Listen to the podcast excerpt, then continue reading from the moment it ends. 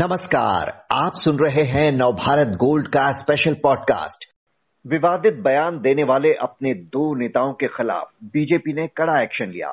प्रवक्ता नुपुर शर्मा को सस्पेंड कर दिया गया तो वहीं मीडिया प्रभारी नवीन कुमार जिंदल को पार्टी से निष्कासित कर दिया गया है।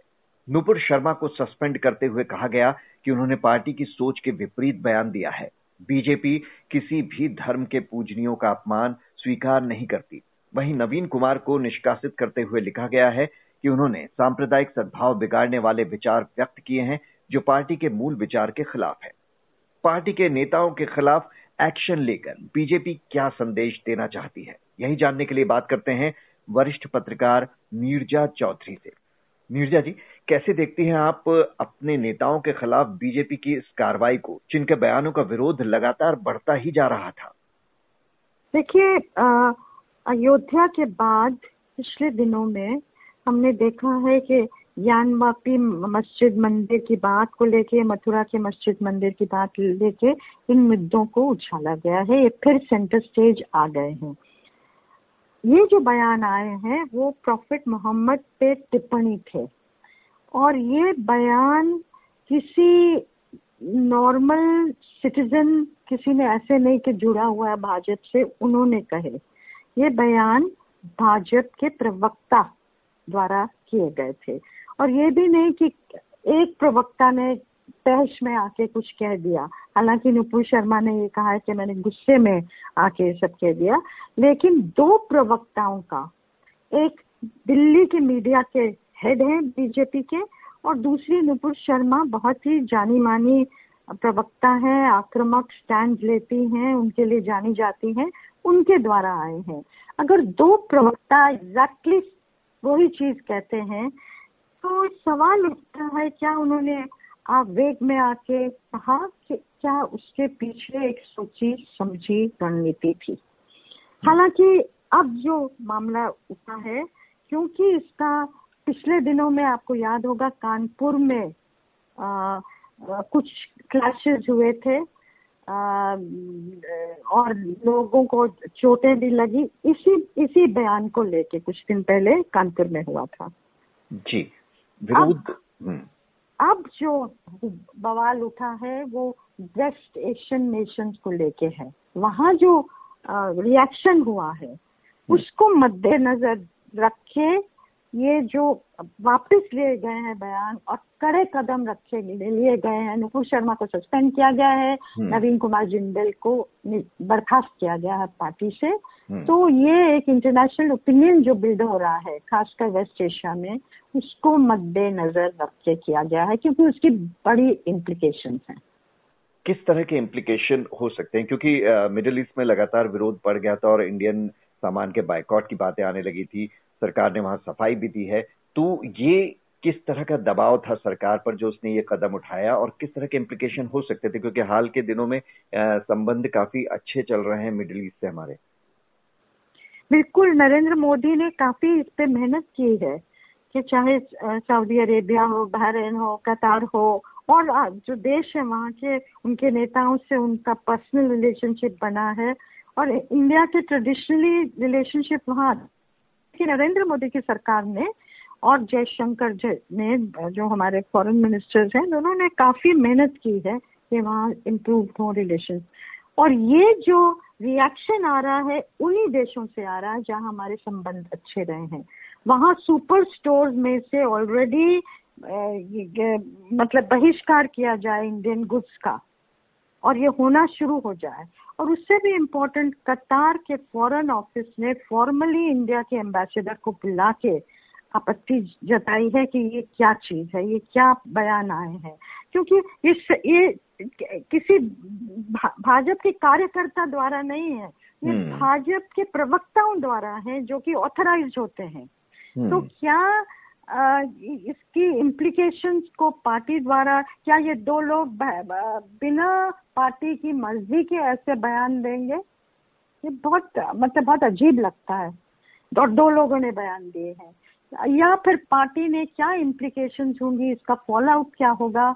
उसके बारे में नहीं सोचा। इंटरनेशनल फॉल आउट क्या होगा? सिर्फ़ डोमेस्टिक फॉलो फॉल आउट के बारे में ही सोचते रहे कि पोलराइजेशन और होगा आगे जाके चुनाव हो रहे हैं। क्या उनकी थिंकिंग थी मुझे मालूम नहीं। हम्म। लेकिन क्लियरली इस दिशा में तो जा ही रहे हैं कि ज़्यादा पोलराइजेशन फिर से हो मंदिरों को लेके और इश्यूज़ को लेके। लेकिन ये उल्टा पड़ गया है।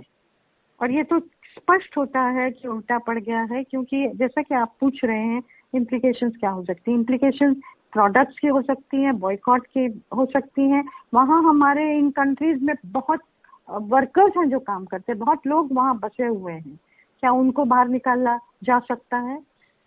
और ऑयल हम्म। की सारी पॉलिटिक्स होगी तेल की पॉलिटिक्स जो जो हिंदुस्तान के लिए बहुत अहम अहमियत रखता है अभी रशिया में भी जो चल रहा है यूक्रेन रशिया के बीच में हम हम्म। रशिया से ले रहे हैं हमने बहुत खूबी से उसको संभाला है उस सिचुएशन को कि वेस्टर्न नेशन के साथ भी रखा है रशिया के साथ तोड़ा नहीं है ऑयल भी आ रहा है तो ये एक बहुत टाइट रोप वॉक है जो हमने को करने की कोशिश की है और हम्म। फ़िलहाल अच्छी तरह से की है लेकिन ये पूरा जो वो टाइट रोप है ना ये बैलेंस ही बिगड़ सकता है उस टाइट रोप का अभी जो हम्म। हुआ है तो क्या पार्टी ने सिर्फ़ डोमेस्टिक कंसिडरेशन को मद्देनजर रखा और फॉलो आउट इंटरनेशनल क्या होगा उसको नहीं ध्यान दिया और प्रधान क्लियर एक और चीज़ है कि प्रधानमंत्री ने अब इंटरवीन किया है हम्म। इन दोनों का एक्शन इन दोनों के खिलाफ होना ये स्पष्ट करता है कि प्रधानमंत्री ने कहा है कि कड़े से कड़े कदम लिए जाए कड़े से कड़ा सिग्नल दिया जाए और हम्म। जो कि हिंदुस्तान में भी पार्टी ने स्टेटमेंट दिया है और हमारे फॉरेन ऑफ़िस हमारे एम्बेसडर और एम्बेसी की तरफ़ से भी जो स्टेटमेंट आया है कतार में हम्म। उसमें ये चीज़ स्पष्ट कर दी गई है कि हमारा देश के कॉन्स्टिट्यूशन में हर धर्म एक बराबर है सबको ये फ्रीडम है अपना धर्म को फॉलो करें और हम कॉन्स्टिट्यूशन हम्म। में जो है हमारे उसके उसके लिए प्रतिबद्ध है। तो ये जो नोट स्ट्राइक किया गया है जी। वो डैमेज कंट्रोल का एक हिस्सा है। जी।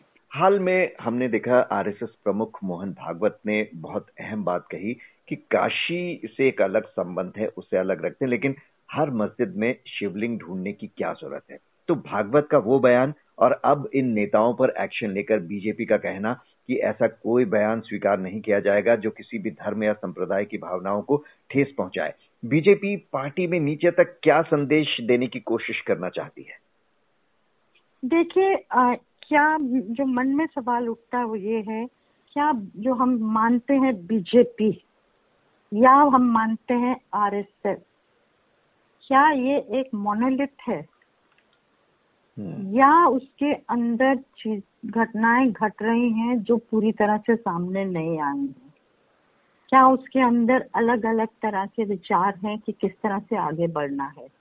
मोहन भागवत पिछले साल में पूरे देश में भ्रमण करते रहे और ग्रुप्स में मिलते रहे उन ग्रुप्स को जो कि आरएसएस से नहीं जुड़े हुए थे हम्म। उन लोगों से मिलते रहे जो और पार्टियों के थे और विचारधाराओं के थे।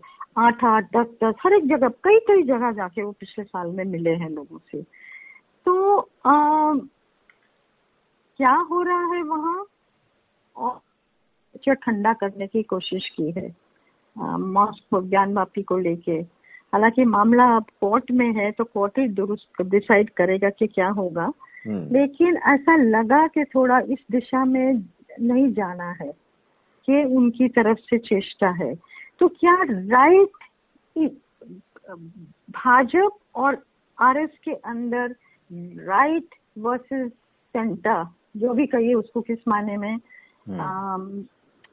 क्या वो लड़ाई चल रही है किस हद तक हमको ये लड़ाई मुसलमानों के खिलाफ ले जानी है हम्म। मुझे किसी ने ना चौदह में ही बहुत इंटरेस्टिंग चीज़ कही थी इनके आरएसएस के परिवार के अंदर से कि नरेंद्र मोदी की चुनौती ऑपोजिशन से नहीं आएगी बल्कि अंदर से राइट जो है ना राइट विंग ऑफ़ पूरे संघ परिवार का वहाँ से चुनौती आने वाली है।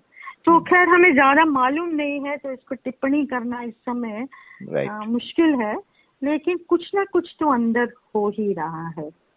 जी और आखिर में एक अहम मसला प्रवक्ता तो पार्टी की आवाज़ होते हैं।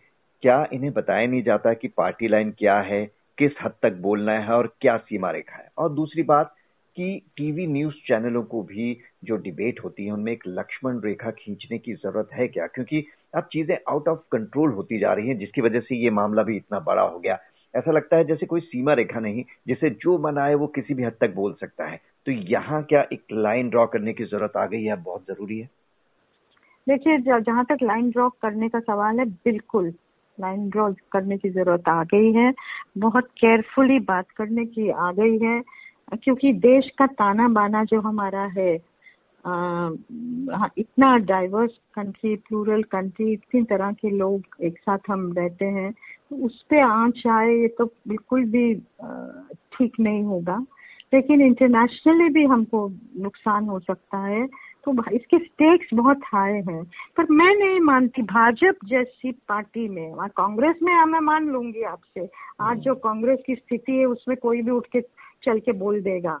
वो तो संभव दिखता है। लेकिन मैं नहीं मानती, भाजपा इतनी ऑर्गेनाइज पार्टी है, इतना बड़ा ऑर्गेनाइजेशन मीडिया को इतना तूल देते हैं। रोज उनकी ब्रीफिंग होती है प्रवक्ताओं की कि क्या लाइन लेनी है। वो पार्टी उस पार्टी के प्रवक्ता जो मन में आएगा बोल के गुस्से में आवेग में तहस में आके तो मर्ज़ी आएगा बोल देंगे मैं उसको नहीं मानती हूँ। हम्म। लेकिन जहाँ तक आप कह रहे हैं लाइन ड्रॉ करने की ज़रूरत है। ये देश के हित में लाइन ड्रॉ करने की ज़रूरत है आज। जी बिल्कुल। एक बयान का कितना गहरा असर होता है और कहाँ तक जाता है, किस तरह का गलत असर डालता है, देश की छवि के लिए भी ये मामला क्लियर कट बताता है। बहुत बहुत शुक्रिया आपका, नीरजा चौधरी जी।